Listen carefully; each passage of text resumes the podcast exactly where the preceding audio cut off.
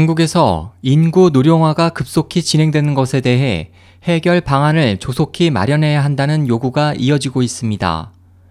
2일 중국 신화망은 세계 노인의 날을 맞아 올해 전 세계의 60세 이상 인구는 9억 100만 명으로 이 중 중국이 전체의 23.1%인 2억 900만 명을 차지한다고 보도했습니다.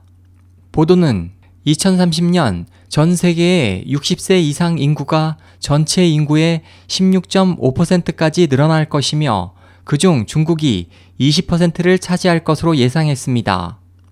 중국은 이미 60세 이상 인구가 5세 이하 아동 인구를 앞질러 2050년에는 60세 이상 인구가 15세 이하 인구를 추월할 전망입니다. 이 같은 노령화는 경제 성장률을 낮출 뿐 아니라 저축, 소비, 투자, 노동, 세금 등 세대 간 자원 배치와 보건, 의료, 가족 구성, 주택 등 사회 분야까지 중국의 전 분야에 큰 손실을 끼치게 됩니다.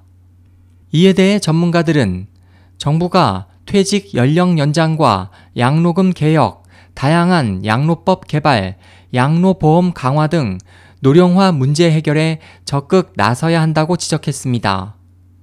중국 당국은 고속 경제 성장을 이끈 인구 보너스 시대가 종료되면서 중속 성장을 경제 슬로건으로 내밀고 있습니다.